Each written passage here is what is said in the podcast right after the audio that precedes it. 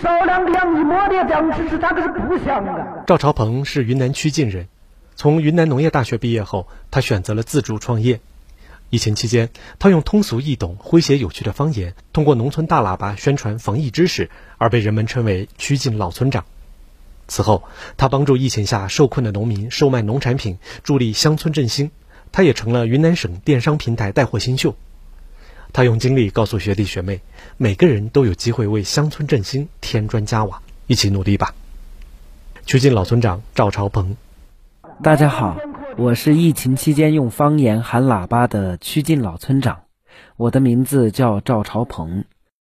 二零零九年大学毕业以后，选择了自主创业。很多人见到我都会问一个问题：你真的是村长吗？其实我不是我们村的村长。我只是我们村里党支部的一名普通党员。疫情打乱了所有人的生活节奏，也包括我在内。眼看着疫情一天比一天严重，村里的父老乡亲防控意识还是非常薄弱，我就申请去播音室里面用方言喊喇叭。在得到授权以后，我就用通俗易懂的本地方言解读播报疫情，宣讲疫情防控知识。没有想到，这样的宣传方式，短短两个月的时间，在各大网络平台上的点击量已经突破了三亿次。现在，在大家的共同努力下，疫情已经得到了很好的控制，脱贫攻坚也取得了全面胜利。乡村振兴的号角吹响，赵朝鹏又开始为家乡的农副特产品代言，开始了直播带货。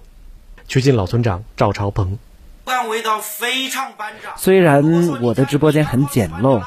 而且我也没有什么专业的团队，但是我们曾在烈日下帮陆良的农户用十五天的时间卖了四百多吨滞销的土豆，在寒风中为昭通的果农用两天的时间卖了二十多吨滞销的苹果，用一个月的时间为我们詹益的公共品牌完成三百多万的销售额。在赵朝鹏看来，要实现乡村振兴，不仅需要有人规划蓝图，也得有人回归乡里扎根泥土，才能将蓝图变成现实。曲靖老村长赵朝鹏，尽管这条路充满了困难和挑战，但是我始终没有忘记自己党员的身份。未来可期，一起努力吧。新华社记者孙敏，云南曲靖报道。